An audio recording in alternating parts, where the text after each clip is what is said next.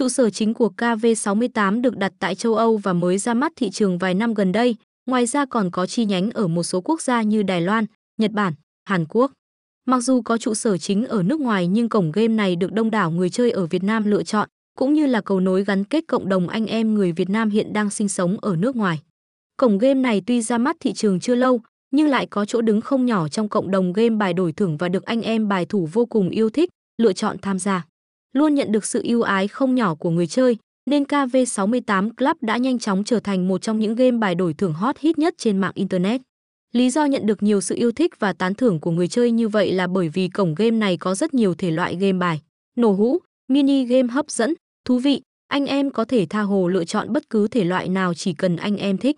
Bên cạnh những thể loại game hấp dẫn thì các dòng sự kiện nhận thưởng đổi quà cũng đã thu hút vô số anh em tham gia.